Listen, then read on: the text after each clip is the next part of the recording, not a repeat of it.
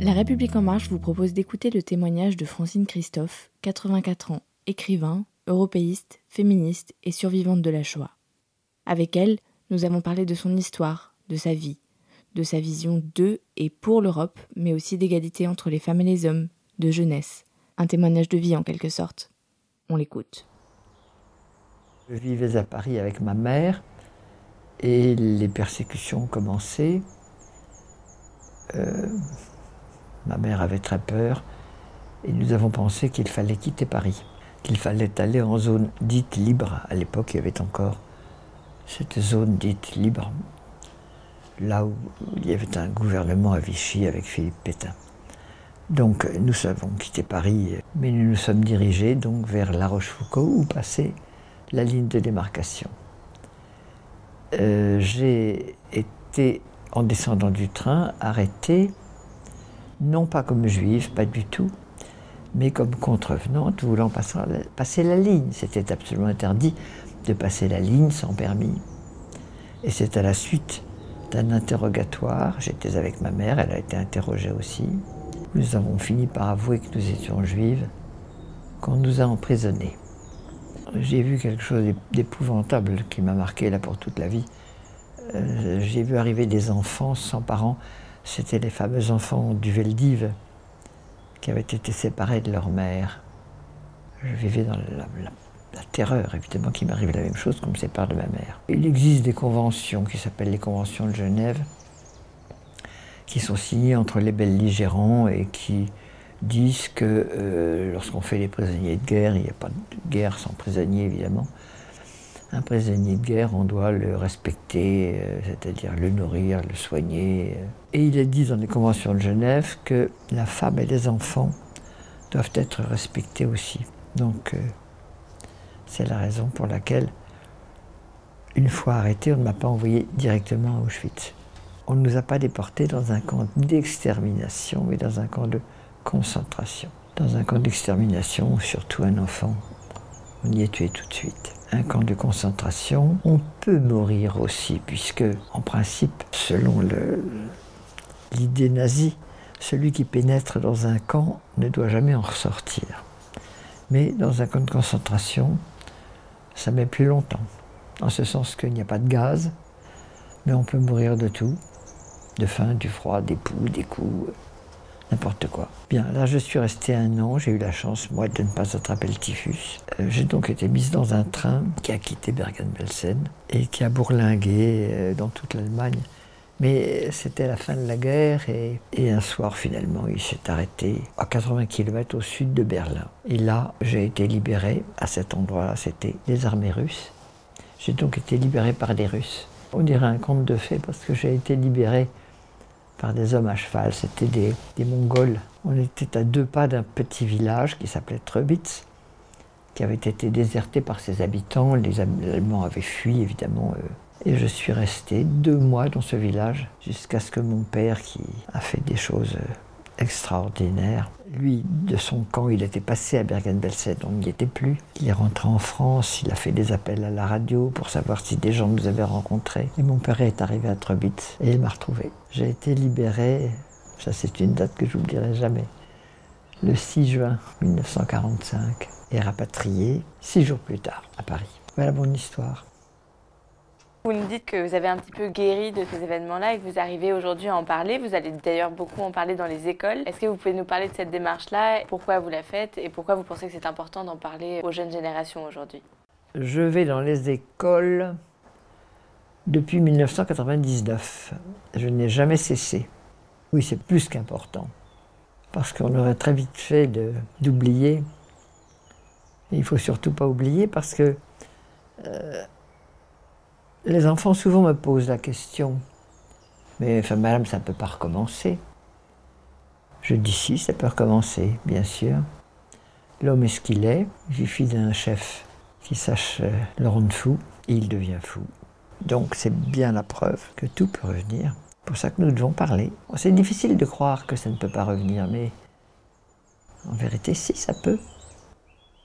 L'expérience que vous venez de partager avec nous et ce que vous venez de dire sur le fait de raconter aux générations nous donne une transition euh, très logique pour commencer à parler d'Europe. Je vais commencer par vous demander qu'est-ce que ça signifie l'Europe pour vous aujourd'hui et comment vous voyez l'Europe dans votre quotidien. Alors l'Europe pour moi ça signifie plus de guerre. C'est pareil dans les écoles, les enfants n'ont pas connu la guerre.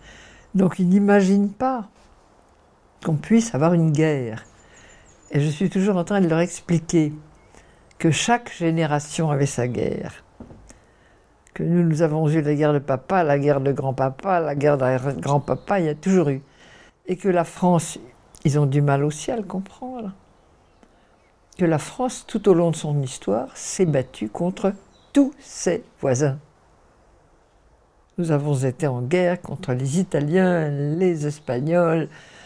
L'Europe actuelle, c'est pas de guerre. Mais c'est très difficile d'arriver à faire comprendre ça, ça leur semble tellement normal. Non, c'est pas normal de ne pas avoir de guerre.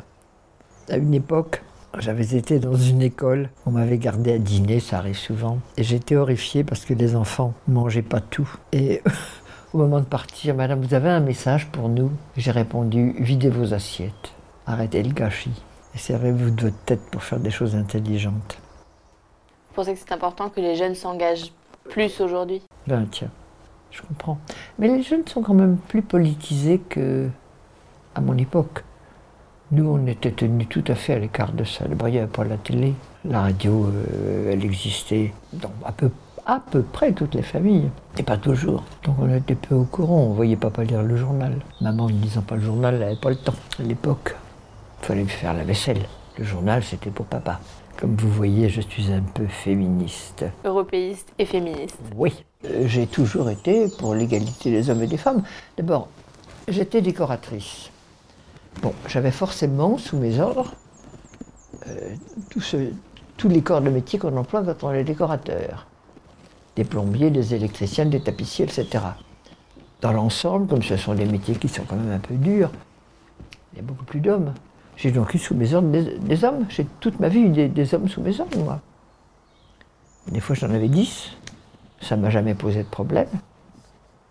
Euh, je les emmenais au café le matin, ils prenaient ce qu'on appelle un blanc ballon, un petit verre de vin blanc.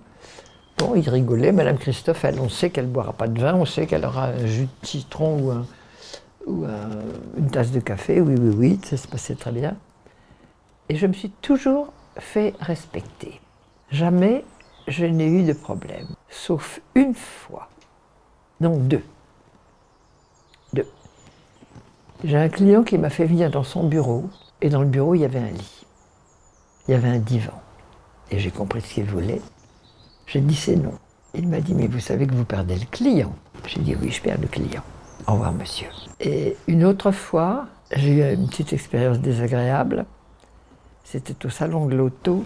J'étais en train d'expliquer quelque chose à un de mes compagnons qui avait son marteau à la main qui clouait. Et à ce moment-là, un homme est arrivé par derrière et m'a donné deux bonnes tapes sur les fesses. Alors, l'ennuyeux, c'est que c'était le patron de la boîte qui m'employait. Mais c'était en même temps un cousin de mon mari. Je me suis trouvé très embêtée. Ça n'aurait pas été le cousin de mon mari, je me retournais, je lui flanquais une paire de gifles. Là, j'ai été coincée. Et puis, comme mes compagnons n'ont pas vu le geste, donc j'ai ravalé ça, mais je l'ai ravalé avec difficulté. Euh, est-ce que vous avez l'impression d'avoir vu les consciences changer sur ce sujet et sur la, représentation et la place des femmes dans je nos Je ne sais pas, parce que moi, je ne travaille plus. Alors, euh, quand je vais témoigner dans les écoles, on manifeste beaucoup de respect, évidemment. Donc, je ne me rends pas bien compte de ce qui se passe. Mais il est certain que la femme a encore beaucoup à faire. Je crois qu'on n'a pas encore gagné. Et l'égalité n'empêche pas, parce que les femmes disent oui, mais alors on n'aura plus d'amour. Bien sûr que si. Euh, je crois que j'ai un mari qui est tendre. Euh, mais ça n'a jamais fait poser problème entre nous deux. Il fait des choses, je fais des choses. Euh, chacun sa spécialité. Il y a des choses qu'il aime faire, moi j'aime pas. Bon, il s'occupe de la voiture, moi j'aime pas. On me que c'est ridicule. Si on veut être égaux, il faudrait que je m'occupe de la voiture. J'aime pas ça, il le fait. Mais ce qui est amusant, c'est de voir l'évolution qui est tout à fait remarquable. Je me suis donc mariée en 57. À cette époque-là, mon mari ne faisait rien à la maison, ce qui s'appelle rien. Il passait le soir devant une boulangerie, il n'avait même pas l'idée d'acheter du pain. Après le dîner, je faisais la vaisselle, parce qu'à l'époque, on n'avait pas de machine à laver la vaisselle. Et il se mettait dans un fauteuil avec son journal. Et c'était normal. Et je ne sais pas comment les choses ont évolué, je n'arrive pas à comprendre comment ça s'est passé. Mais le mari que j'ai, que j'aime toujours autant d'ailleurs, il fait le marché, il pousse le caddie, il revient avec des sacs qui pèsent une, tonne, il épluche les légumes, il les fait cuire. Bien souvent, je suis en train, moi, au téléphone avec mes, écoles, et j'entends le déjeuner prêt, amène-toi. Comment est-ce que tout cela a évolué? Je ne comprends pas du tout. C'est le même homme, je n'ai pas l'explication. C'est curieux, hein? Je me souviens très très bien que quand il lisait son journal, pendant que je faisais la vaisselle, je lui disais des fois Tu Tu veux pas venir euh, essuyer les couverts? Et il me répondait Tu as toujours besoin de moi quand je suis tranquillement dans mon fauteuil en train de lire mon journal. Voilà. C'est incroyable Qu'est-ce que c'est que ce bonhomme maintenant qui, euh, qui va au marché, qui... qui va même tous les dimanches matin au marché de Versailles? Et pour faire rejoindre au final nos deux sujets, est-ce que vous pensez que l'Union européenne peut être une aide et peut être un moteur pour atteindre l'égalité entre les femmes et les hommes? J'en suis persuadée. Mais elle a à faire. Hein. Mais un souvenir quand j'ai accouché, j'ai accouché avec un médecin accoucheur. Et la clinique dans laquelle j'ai accouché, il y avait une femme qui, accouchait, qui était médecin accoucheur. Vous vous rendez compte, il y a une femme, c'est drôle, hein Or, je me souviens que les médecins disaient, une femme ne peut pas être accoucheur. C'est trop compliqué, c'est trop... De la force, il faut. Et un jour, j'avais répondu, mais les sages-femmes, depuis que le monde est monde, il y a les sages-femmes, elles font des accouchements. Pas pareil. On avait toujours un dentiste, un gynéco, un dermato, un accoucheur. C'était exceptionnel, une femme. Ma mère avait une de ses meilleures amies qui était doctoresse donc, qui a été chef de clinique même. C'était une des toutes premières femmes euh, pédiatres. C'est elle qui, m'a élevé d'ailleurs. On l'a regardée et elle a fait sa médecine. Et encore à ma génération, on disait que les filles faisaient leur médecine pour se trouver un mari. Qu'elle passait par l'école de médecine pour... Oui, parce qu'elle épousait un petit médecin, c'était bien. Et après, elle quittait. Et c'est elle qui ouvrait la porte aux clients de leur mari installé médecin. De voir des femmes dans pratiquement tous les métiers, de voir des femmes médecins. Mais euh, encore maintenant, il y a beaucoup de gens choqués de voir des femmes militaires. Hein. Moi, chaque fois que je vois une femme militaire, je la félicite. Nous, venons d'avoir notre, notre cérémonie. Vous savez, il y a au cimetière du Père-Lachaise un quartier réservé à tous les monuments de tous les camps. Et donc chaque amicale de camp fait tous les ans une cérémonie à son monument. Donc nous venons d'avoir l'amicale de Bergen-Belsen, une cérémonie à notre amicale, à notre monument de Bergen-Belsen. Or, nous demandons à chaque fois d'avoir un représentant de l'ambassade de Russie, de l'ambassade des États-Unis et de l'ambassade de Grande-Bretagne, puisque le camp a été libéré par les Britanniques et il y a deux commandos qui ont été libérés, l'un par les Russes et l'autre par les Américains. Donc on nous envoie à chaque fois. Et cette année, c'était la semaine dernière, est arrivée une femme, lieutenant-colonel de l'armée de l'air, qui représentait donc l'Amérique. Et sur l'instant, il y en a un ou deux qui a dit Tiens, il y a une gentille petite soldate là qui s'est. Je dis La gentille petite soldate, c'est une lieutenant-colonel. Et même moi, il m'est arrivé une fois, euh, il y a deux ou trois ans, je dédicassais mes livres à la vente des écrivains combattants. Et à côté de moi, il y avait une charmante jeune femme, mince, blonde, mignonne tout plein. Et on s'est mis à bavarder. Je lui ai dit Vous, qu'est-ce que vous faites dans la vie? Moi, je suis colonel. J'étais tout émerveillée, même moi. Ah, elle est colonel, ça c'est drôle.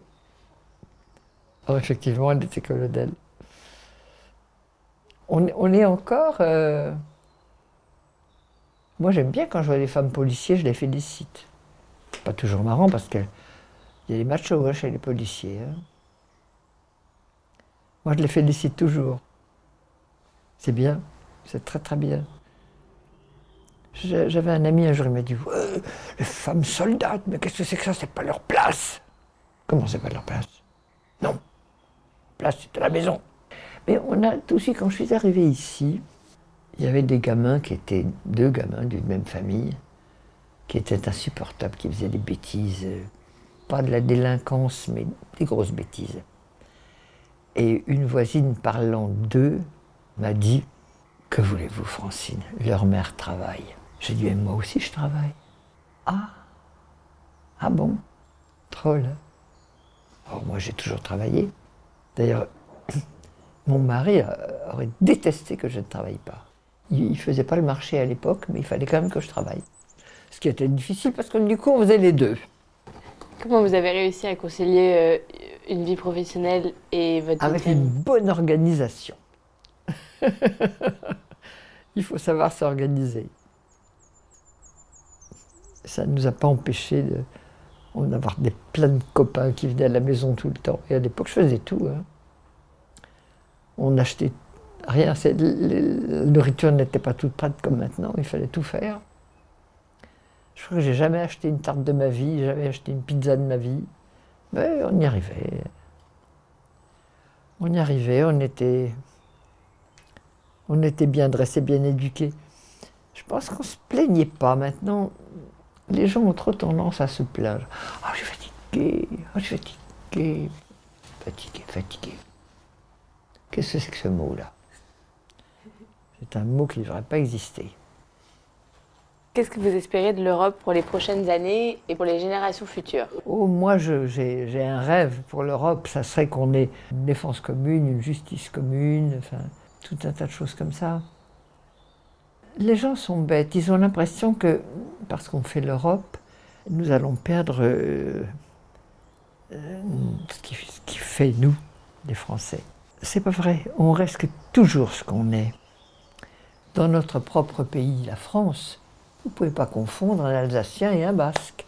Bon, on garde ses caractères, ses caractéristiques. Donc c'est pas parce qu'on fera l'Europe qu'on sera différent. Pas possible. On aimerait vous demander, est-ce que vous avez un message pour la jeunesse? De toute façon, mon message à qui que ce soit, c'est d'aimer. Aimer les gens, aimer ce qu'on fait, aimer. Si on n'aime pas, on ne peut rien faire. C'est tout. C'est aussi simple que ça. Les gens, ne s'aiment pas eux-mêmes, ils n'aiment pas le prochain, ils le Il faut aimer. Les gens ne savent pas assez aimer. Ils ne savent pas assez apprécier. Ça aussi, il faut apprécier. Ça aussi, c'est une chose que je dis aux enfants. On vous instruit. On vous nourrit. On vous soigne. C'est pas normal. C'est extraordinaire. Des fois aux enfants, je leur dis, prenez un- une carte du monde et regardez dans combien de pays on mange, on est instruit, on est soigné. Il n'y en a pas beaucoup. Vous en avez de la chance. C'est pas normal. Tout ce qui vous arrive n'est pas normal. Vous mangez à votre faim, c'est pas normal. La normalité, elle est dans les pays où on crève de faim. Vous, vous avez de la chance. Parce que, quoi qu'on en dise, vos gouvernants ne sont pas tous des crétins, ils se sont quand même bien dé- dé- débrouillés. Mais, dur, hein, à faire comprendre. Pour conclure, je vous ai un peu parlé de la démarche euh, qu'on a en marche d'aller euh, toquer à la porte de nos concitoyens et leur demander ce qu'ils aiment, ce qu'ils n'aiment pas en Europe, ce qu'ils veulent pour le projet européen. Qu'est-ce que vous pensez de cette démarche? Elle est importante, elle est intéressante et j'espère bien qu'il y aura du répondant. Je, suis tout à fait contente avec l'histoire Erasmus. C'est un très bon début, ça. Moi, j'ai toujours reçu des jeunes étrangers à la maison. J'ai toujours voulu que mes enfants fréquentent. Et j'ai toujours voulu qu'ils se sentent chez eux dans un autre pays quel qu'il soit, comme moi. Je ne me sens jamais mal dans un autre pays. L'Europe, c'est un tout. Nous sommes tous cousins, nous nous ressemblons tous. Dans notre éducation, dans notre façon de voir les choses. Il y a forcément les petites différences, c'est normal. Mais il y en a dans une, une famille. Vive vous, vive moi, vive l'Europe.